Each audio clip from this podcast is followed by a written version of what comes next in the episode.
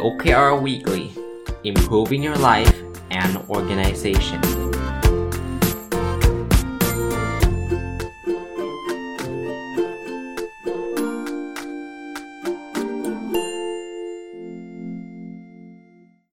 วัสดีครับ ยินดีต้อนรับเข้าสู่รายการ OKR Weekly นะครับสำหรับสัปดาห์นี้นะ แล้วก็น่าจะสัปดาห์ต่อๆไปเนี่ย ผมจะเอาคอร์สออนไลน์อันหนึ่งที่ผมได้เรียนมาน่าจะเป็นปีแล้วละ่ะ แต่ว่ายังไม่มีโอกาสได้มารีวิวสักทีหนึ่งนะครับเอ่อคอร์สอันเนี้ยนำเขาเรียกว่าอะไรนะครับ จัดโดย howtookr.com นะคือมันเป็นเรื่องของการจัดการเรื่องของ performance management กับ OKR ก็คือระบบการประเมินต่างๆ แล้วก็ ลิงก์กับไอ้พวก OKR คือคือเขาไม่ได้เอา OKR ไปประเมินนะ แต่เขาก็เล่าให้ฟังว่า เฮ้ย ถ้าเกิดคุณมี OKR เนี่ย คุณจะทำยังไงนะครับ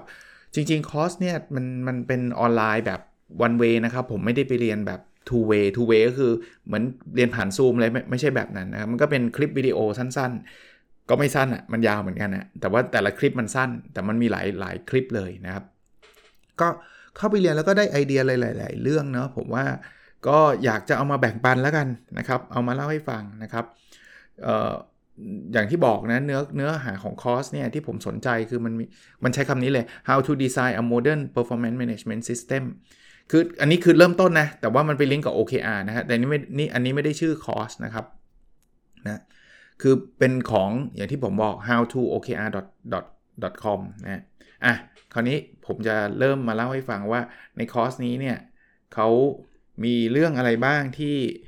เป็นประเด็นสำคัญเป็นปัจจัยต่างๆ ที่เราต้องคำนึงถึง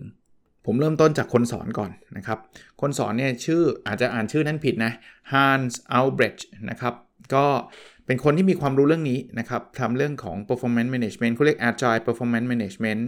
นะก็เป็นคนสอนคนเดียวในคอร์สนี้เขาแบ่งคอร์สนี้ออกมาเป็น 3 โมดูลหลักๆนะโมดูลแรกก็คือเรื่องของระบบการ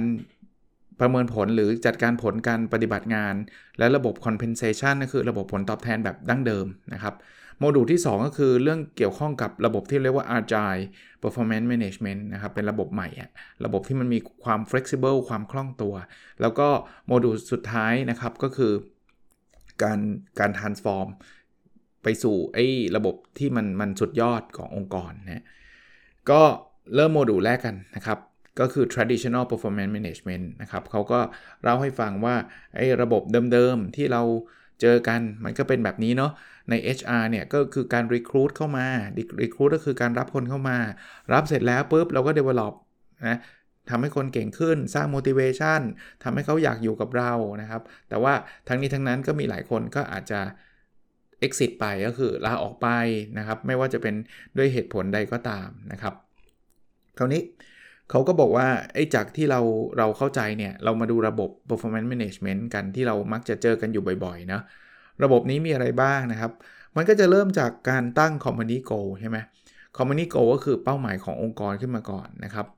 นี่พอตั้งเป้าขององค์กรเสร็จปุ๊บเราก็แบ่งเป้าหรือกระจายเป้านั้นเนี่ยลงมาในแต่ละระดับจนถึงระดับพนักงานนะครับ แล้วก็สิ้นปีนะส่วนใหญ่ก็ทำเป็นรายปีนะสิ้นปีเราก็จะมีการประเมินพนักงานว่า performance เป็นยังไง สมรรถนะในเรื่องเกี่ยวกับงานเป็นยังไงนะครับทำงานอะไรเสร็จไม่เสร็จบรรลุเป้าหมายหรือเปล่า แล้วเราก็เอาไปจ่ายผลตอบแทน อันนี้ก็คือแบบผมว่าองค์กรทั่วไปก็ก็ใช้กันอยู่นะครับคราวนี้ประเด็นคือเขาบอกว่าแต่คุณเชื่อไหมว่าระบบเนี้ยหลายครั้งมันมีจุดอ่อนนะครับ จริงๆ ในคอร์สนี้เขาก็เล่ามาว่ามันมันมีความพยายามในการสร้างระบบพวกนี้มาตลอดนะ ก็อันนี้ผมผมเล่าให้ฟังแบบเร็วๆ ก็แล้วกันนะครับเขาบอกแต่ก่อนก็มีตั้งแต่การทำในทหารนะ ใน Second World War II First World War II ไอ้โทษทีสงครามโลกครั้งที่ 1 สงครามโลกครั้งที่ 2 เนี่ย ก็จะมีการเรตติ้งกันranking กันว่าใครเป็นใหญ่ใครใครเป็นทหารชั้นผู้น้อยนะ แต่พอหลังยุคสงครามโลกเนี่ยก็ ตั้งแต่ปี 1940 เนี่ยเขาก็ใช้ระบบการประเมินผลใน business กันละ เริ่มใช้นะ 1950 ก็เป็น MBO เราเคยรู้จักกันนะ ก็ส่วนใหญ่จะเป็น top down กระจายลงมาว่าเป้าของบริษัทเป็นแบบนี้ วัตถุประสงค์เป็นแบบนี้ในแต่ละฝ่ายจะเป็นแบบนั้นแบบนี้นะครับ ยุคที่ผมว่ามันเริ่มการเปลี่ยนแปลงมากขึ้นก็คือยุค 1990 นะครับยุคนั้นเนี่ยจะเริ่มมีการดึงตัวคนเก่งเข้ามานะครับ มีการพัฒนา employee พัฒนาพนักงาน ทำยังไงให้เขาคนเก่งอยากอยู่กับองค์กรนะครับกลายกลายเป็นเรื่องสำคัญ พอยุคปี 2000 เนี่ยเขาจะเริ่มเน้นพวกประสิทธิประสิทธิภาพหรือกระบวนการการพัฒการปรับปรุงกระบวนการต่างๆ แล้วหลังจากปี 2010 มาเนี่ยเขาจะเน้นการสร้างสิ่งที่เรียกว่า agile working environment อาจายเอาแบบง่ายๆ มันคือคล้ายๆ เป็นอะไรที่มันยืดหยุ่นทันการอะไรอย่างเงี้ยนะครับนะ เขาก็บอกว่าตอนนี้เนี่ยสิ่งที่มันกำลังจะเปลี่ยนไปคือดีลอยก็พูดบอกว่า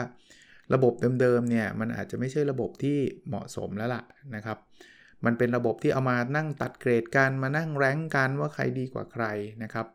เขาก็จะพยายามเปลี่ยนไปนะดีลอยก็ใช้ใช้ดีลอยคือบริษัทที่อยู่ในใน Big 4ของตรวจสอบบัญชีนะครับ เขาจะเริ่มไม่ไม่ไม่ใช่การมานั่ง เรียงลำดับกันนะครับ แล้วเขาบอกว่าไอ้กระบวนการที่มันซับซ้อนยุ่งยาก มันใช้เวลาเยอะเนี่ยเขาพยายามจะเลิกเนาะนั้นจะจะจะเรียกว่าอะไรครับ จะจะ overhaul หรือว่าจะปรับปรุงไอ้ระบบใหม่ๆนะพวก standard form กรอกตามฟอร์ม แล้วก็ให้คะแนนกันมั่วซั่วก็จะไม่เอาละนะครับ เพราะเขาเชื่อว่าไอ้สิ่งพวกนี้มันมันไม่ได้ทำให้คนพนักงานเขาเนี่ยเก่งขึ้นนะครับคราวนี้เขาบอกว่า ทำไมคนหรือองค์กรเนี่ยถึงจะพยายามเปลี่ยนระบบ ให้มันกลายเป็นระบบสมัยใหม่นะเขาก็บอกว่าก็มันมีการเปลี่ยนแปลงเร็วมากปัจจุบันนะครับ แล้วพอมันการเปลี่ยนแปลงเร็ว เราต้องการระบบที่มันยืดหยุ่นรองรับการเปลี่ยนแปลงที่เร็วแบบนั้น แล้วการเปลี่ยนแปลงนี้มันจะทำให้พนักงานเองเนี่ยจะมีแรงจูงใจมากขึ้นนะครับคือ ถ้าเราสรุปสรุปให้ฟังนะ ช่วง part part เนี้ยเขาก็พูดว่าเทคโนโลยีมันมีการเปลี่ยนแปลง globalization มีการเปลี่ยนแปลงนะครับ การเรียนรู้ skill ใหม่ๆจำเป็นมากๆนะครับ แล้วก็การการสร้าง skill พวกนี้มันจะมันจำเป็นต้องเปลี่ยนระบบการการประเมิน ระบบการวัดผลไปนะครับ แต่ก่อนคนเชื่อทฤษฎี X ใช่ไหมทฤษฎี X คืออะไรทฤษฎี X คือพนักงานเนี่ยนะมันไม่ไม่ไม่ ตั้งใจหรอกมันไม่มีแรงจูงใจหรอกเราต้องบังคับให้ทำนะแต่หลังๆมันจะวิ่งไปที่ทฤษฎี Y มากขึ้น คือพนักงานคนงานเนี่ยจริง ๆ แล้วเนี่ยเขามีแรงจูงใจอยู่นะครับเขาเป็นคนอยากที่จะทำงาน เราก็ต้องทรีตเขาเป็นแบบนั้นนะครับ เพราะนั้นถ้าเป็นระบบอาจายระบบที่มันคล่องตัวเปลี่ยนแปลงเร็วเนี่ยเขาต้องสร้าง trust หรือสร้างความน่าเชื่อถือให้เกิดขึ้นนะครับ สร้างความร่วมมือให้มันเกิดขึ้นนะครับ ระบบที่เขากำลังจะนำเสนอในคอร์สนี้คือระบบประมาณนี้นะครับ ซึ่งระบบประมาณนี้เนี่ยมันจะเริ่มแบบมากับคนรุ่นใหม่ ๆ ซึ่งจริง ๆ นะ ต้องบอกแบบนี้ในองค์กร ส่วนใหญ่เนี่ยก็จะมีคนที่มีความหลากหลาย ตั้งแต่ Baby Boomer Gen X Gen Y Gen Z ใช่ไหมนะแต่สิ่งที่เราต้องให้เขาเรียกว่าให้ความสำคัญก็คือ Purpose นะองค์กรเราต้องการอะไรนะเทคโนโลยีคืออะไร feedback เป็นยังไง การเรียนรู้เป็นยังไง การร่วมมือเป็นยังไง แล้วก็ career ของแต่ละคนเป็นยังไงนะครับ คราวนี้ถ้าเกิดเราเราไม่สนใจระบบนี้นะตอนตอนช่วงต้นของคอร์สเขาก็จะปูพื้นเรื่องพวกนี้นะครับเขาก็บอกว่าพนักงานก็จะเริ่มแบบไม่ไม่ค่อยพอใจใช่ไหมเพราะว่ามันมันอะไรดีละ่ะมัน ระบบมันไม่แฟร์ระบบมันไม่เอื้อ ระบบมันไม่ได้ทำให้เขาได้เรียนรู้สิ่งใหม่ ๆ ไม่ไม่ได้เกิดการเปลี่ยนแปลงใช่ไหมแล้วสิ่งที่จะเกิดขึ้นถัดมาคือเมนเจอร์ก็จะต้องเหนื่อยขึ้น มันเหมือนแมวไล่จับหนูอะเฮ้ยแกแกได้ทำงานหรือเปล่าโอ้ยแกไม่ทำงานนี่แกโคตรขี้เกียจเลยนะ productivity ก็ลดลงนะมันพอเหมือนหัวหน้ามานั่งจับผิดเราเราก็ไม่ค่อยอยากทำงานนะครับ หรืออาจจะไปสร้างแบบ ภาพลักษณ์ที่มันไม่ดีต่อองค์กรเลยใช่ไหมว่าไอ้ไอ้องค์กรที่สุดโหดเลยอะเข้ามาในองค์กรนี้มันเอาแต่จับผิด พอหลังหนักๆเข้าพนักงานกลายเป็นเล่นเกมกับผู้บริหารแล้ว ไม่ได้สนใจลูกค้าแล้วพอไม่ลูกค้าไม่สนใจเกิดอะไรขึ้นครับกำไรหายหรืออาจจะขาดทุนเลย แล้วก็มันก็เหวี่ยงไปเบี่ยงมาเต็มไปหมดเลยนะครับ เพราะฉะนั้นในโดยสรุปนะใน part แรกเนี่ยเขาก็จะพยายามชี้ให้เห็นว่า ระบบเดิมมันไม่ work แล้วนะ เขาบอกว่าระบบเดิมนะไอ้ระบบการประเมินผลแบบเดิมๆ การจัดการผลการปฏิบัติงาน หรือภาษาอังกฤษเขาเรียก performance management แบบเดิมเนี่ย มันถูกสร้างขึ้นตอนที่มันเป็นยุคปฏิวัติอุตสาหกรรมอะทำงานเป็นล็อตๆทำทุกอย่างเหมือนกันนะครับ แต่ว่าโลกเราไม่ได้เป็นแบบนั้นแล้วนะครับ แล้วระบบเดิมเนี่ยคนก็ไม่ค่อยเชื่อถือ แล้วก็ไม่ค่อยเวิร์กอีกต่อไปนะเขาจึงก็พยายามจะชี้ว่าเขาจำเป็นที่ต้องปรับระบบให้มันเป็นระบบใหม่ให้ได้นะครับ อ่า คราวนี้ มาถึงสรุปนะครับในในในโมดูลที่1เนี่ยเขาก็บอกว่าเออแล้วระบบเดิมเนี่ยมันมีหน้าตา หรือความสนใจในรายละเอียดเนี่ยเขาเขาชี้ให้เห็นแล้วว่าระระบบเดิมมันไม่ work เนี่ยมันมีอะไรบ้างนะครับ ในตัวเนื้อของมันก่อนที่เราจะไปสร้างระบบใหม่ได้เนี่ยเราก็ต้องเข้าใจก่อนว่าเออระบบเดิมเป็นยังไง ก็กลับมาที่ basic ครับ ระบบเดิมเนี่ยมันก็จะมี motivation 2 อัน คือ extrinsic กับ intrinsic อธิบายเร็วๆ extrinsic คืออะไรที่อยู่ภายนอก เช่น โบนัส รางวัล การจ่ายเงิน พวกนี้มันจะทำให้แบบจูงใจคนจากการที่แบบคุณทำอันนี้สิ แล้วคุณก็จะได้ตังอันนี้ คุณทำอันนี้แล้วคุณได้เงินเดือนเพิ่ม ได้โบนัส ส่วน intrinsic คือคือโปรโมทจากภายใน มันคือทำเพราะรักอะเอาตรงๆ คือทำเพราะรัก ซึ่งผมแอบโน้ตไว้นิดนึงนะ ก็คือปกติเราก็ไอ OKR เนี่ยเราพูดถึง intrinsic ซะเยอะนะครับ คราวนี้การจ่ายเงินนะเขาก็บอกก็ basic เลย base salary ก็คือเงินเดือนใช่ไหมมีโบนัสให้มี pension pension ให้กองทุนสำรอง มี healthcare สวัสดิการอะ่ะ healthcare ก็พวกค่ารักษาพยาบาล มีการให้ลาอะไรแบบเนี้ยนะครับไอ้พวกนี้ก็เป็นแบบ basic พื้นฐานที่ เราจะได้หรือพวก variable ต่างๆนะถ้าเกิดคุณทำได้เยอะ คุณสมมุดเซลล์ขายของได้เยอะ คุณก็ได้คอมมิชชั่นเยอะ หรือคุณทำทำงานได้ดี คุณก็ได้โบนัสพิเศษ อันนี้คือพวกแบบธรรมชาติคือคือปกติที่ที่เขาใช้กันในองค์กรทั่วไปที่เป็น traditional เออไม่ใช่ธรรมชาติต้องบอกว่าระบบพื้นฐานคราวนี้ โน้ตตัวหนึ่งเนี่ยตัวใหญ่ ๆ เลยครับเขาบอกว่า money is important but not exclusively คือคือเงินสำคัญนะ เงินสำคัญแต่ว่ามันไม่ได้เป็นอย่างเดียวที่สำคัญ เพราะฉะนั้นเนี่ยเราต้องหาอะไรที่มันไม่ใช่เงินด้วย มันอะไรที่มันจะไปกระตุ้นทำให้เขาเกิดความอยากที่จะแบบทำงานร่วมกัน คือพูดแบบนี้ผมก็พูดอยู่ทุกตอนเลยนะว่าไม่ได้เคยบอกว่าเงินมันไม่ไม่สำคัญ แต่ต้องระวังว่าอย่าใช้เงินเป็นเครื่องมือเดียวเท่านั้น หลาย ๆ ครั้งเชื่อไหมครับว่าเงินเองเนี่ยมันสามารถจะทำให้เกิด counter productive behavior ก็คือให้แล้วมันอาจจะทำให้เขาไม่ไม่ไม่ไม่ทำงานไม่ดีขึ้นเลยก็ได้นะ ตรงข้ามเลยนะทำไมถึงเป็นแบบนั้น เพราะว่าพอคนเหมือนเหมือนเอาเงินถูกเอาเงินมาล่อเนี่ยเขาจะเริ่มเห็นแก่ตัวแล้วเขาก็จะเริ่มมองแบบเฉพาะตัวเอง คือช่างมันเว้ย บริษัทจะเจ๊งก็ช่างมันขอให้ฉันได้เงินเยอะๆนะครับหรือ พยายามจะต่อรองเป้าให้มันง่าย ๆ เพื่อจะได้ได้รับเงินง่าย ๆนะครับทำอะไรผิดก็จะซุกซ่อนไว้ไม่กล้าบอกเพราะเดี๋ยวโบนัสลดลงนะหรือเรามีความรู้เราก็ไม่อยากแชร์ให้เพื่อนถ้าเกิดเพื่อนรู้ปุ๊บเดี๋ยวเกรดเพื่อนสูงแล้วเกรดเราต่ำเพราะเพราะบางที่ใช้ระบบโคต้านะคือ A มีมีได้เท่านี้คนเอาเรื่องอะไรจะไปช่วยเพื่อนนะถ้าเกิดเพื่อนได้ A ฉันก็ไม่ได้ A สินะหรือเลวร้ายกว่านั้นนี่เป็นนำไปสู่การโกงเลยนะครับโกงตัวเลขโกงอะไรต่างๆนะครับ นั้นเนี่ยก็ต้องต้องคือทำได้ใช้เงินได้ แต่ว่าก็ต้องระวังในเรื่องราวเหล่านี้ด้วยนะครับ โอเค เดี๋ยวมันจะยาวจนเกินไป เพราะว่ายังไม่จบแน่นอน 1 ครั้งนะครับ เดี๋ยวคราวหน้าจะมาต่อนะคราวนี้ในพาร์ทวันนี้เนี่ยยังมีอีกเรื่องหนึ่งที่เราเคยทำกันเป็นประจำก็คือ OKR เอ่อ personal OKR ของผมเองนะครับ ก็ก้าวมาสู่ไตรมาสสี่ครึ่งไตรมาสกันไปแล้วเกือบเกือบอีกแค่ประมาณเดือนนิดๆเองนะครับ ก็จะหมดปีนี้ละ มาเลยครับเริ่มต้นกันเลย เราจะได้อัปเดตกัน อัปเดตที่ผมทำก็คือเผื่อท่านจะทำด้วยเนาะมันก็จะเห็นว่ามันก้าวหน้าไปแบบนี้แหละ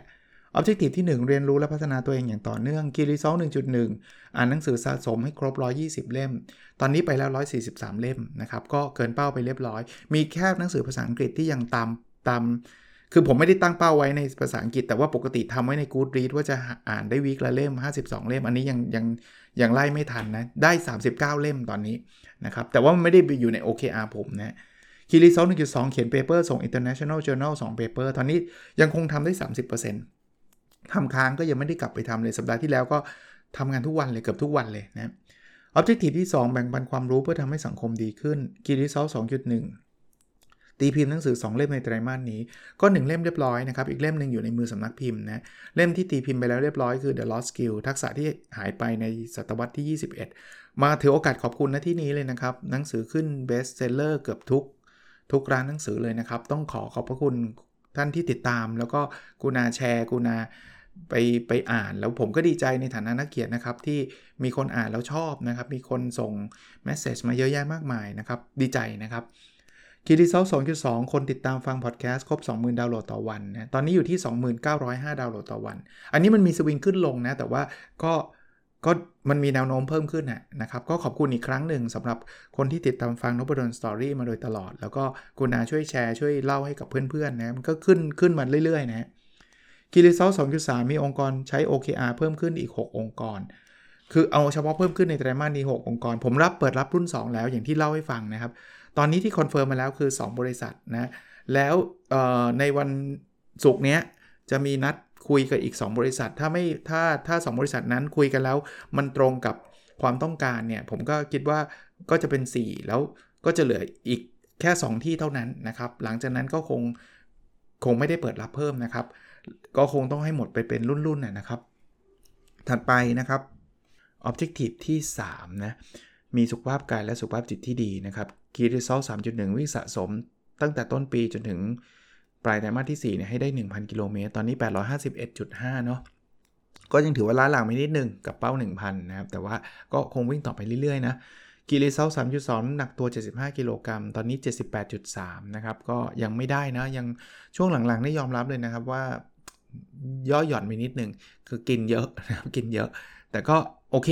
ก็จะพยายามต่อนะคีรีเซล3.3อยู่กับครอบครัวสะสม ตั้งแต่ต้นไตรมาสที่ 1 จนถึงปลายไตรมาสที่4เนี่ย100 วัน 100 วันนี่เคยเล่าให้ฟังทิ้งแล้วว่าจะเอาวันเสาร์อาทิตย์เนี่ยเรามี 52 สัปดาห์ ก็อยากอยากจะวันเสาร์อาทิตย์อยากใช้เวลากับครอบครัวนะวันนั้นก็อยากจะทำให้ให้ได้ร้อยวันก็คือ 52 สัปดาห์คูณ 2 ก็ประมาณ 100เนี่ยตอนนี้ทำได้ 97 วันล้วต้องเรียกว่า ชาเลนจ์พอสมควรนะครับ แต่ผมนับเฉพาะวันที่ไม่ได้นับวันอยู่บ้านนะ ถ้าว่าอยู่บ้านมันก็ล็อกดาวน์ก็อยู่บ้านเยอะอยู่แล้ว แต่ว่าอยู่บ้านเราไม่ได้ทำงานแล้วใช้เวลากับครอบครัวจริงๆอะ่ะนะโอเค คงประมาณนี้นะครับ หวังว่ามันจะเป็นประโยชน์ แล้วก็เป็นแรงบันดาลใจเล็ก ๆ อันหนึ่งที่ทำให้ท่านลุกขึ้นมาทำ OKR ส่วนบุคคลของท่าน มันไม่ได้ยากอะไรเลยฮะ ท่านทำอย่างที่ผมทำแค่นี้เอง แล้วเดี๋ยวท่านลองดูเอฟเฟกของมันนะครับ ว่าผลลัพธ์มันจะเป็นยังไงนะครับ ท่านก็ดูผลผมเป็น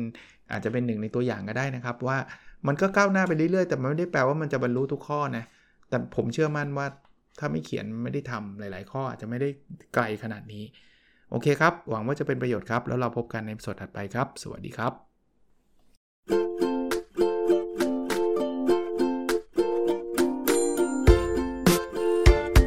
The OKR Weekly Improving Your Life and Organization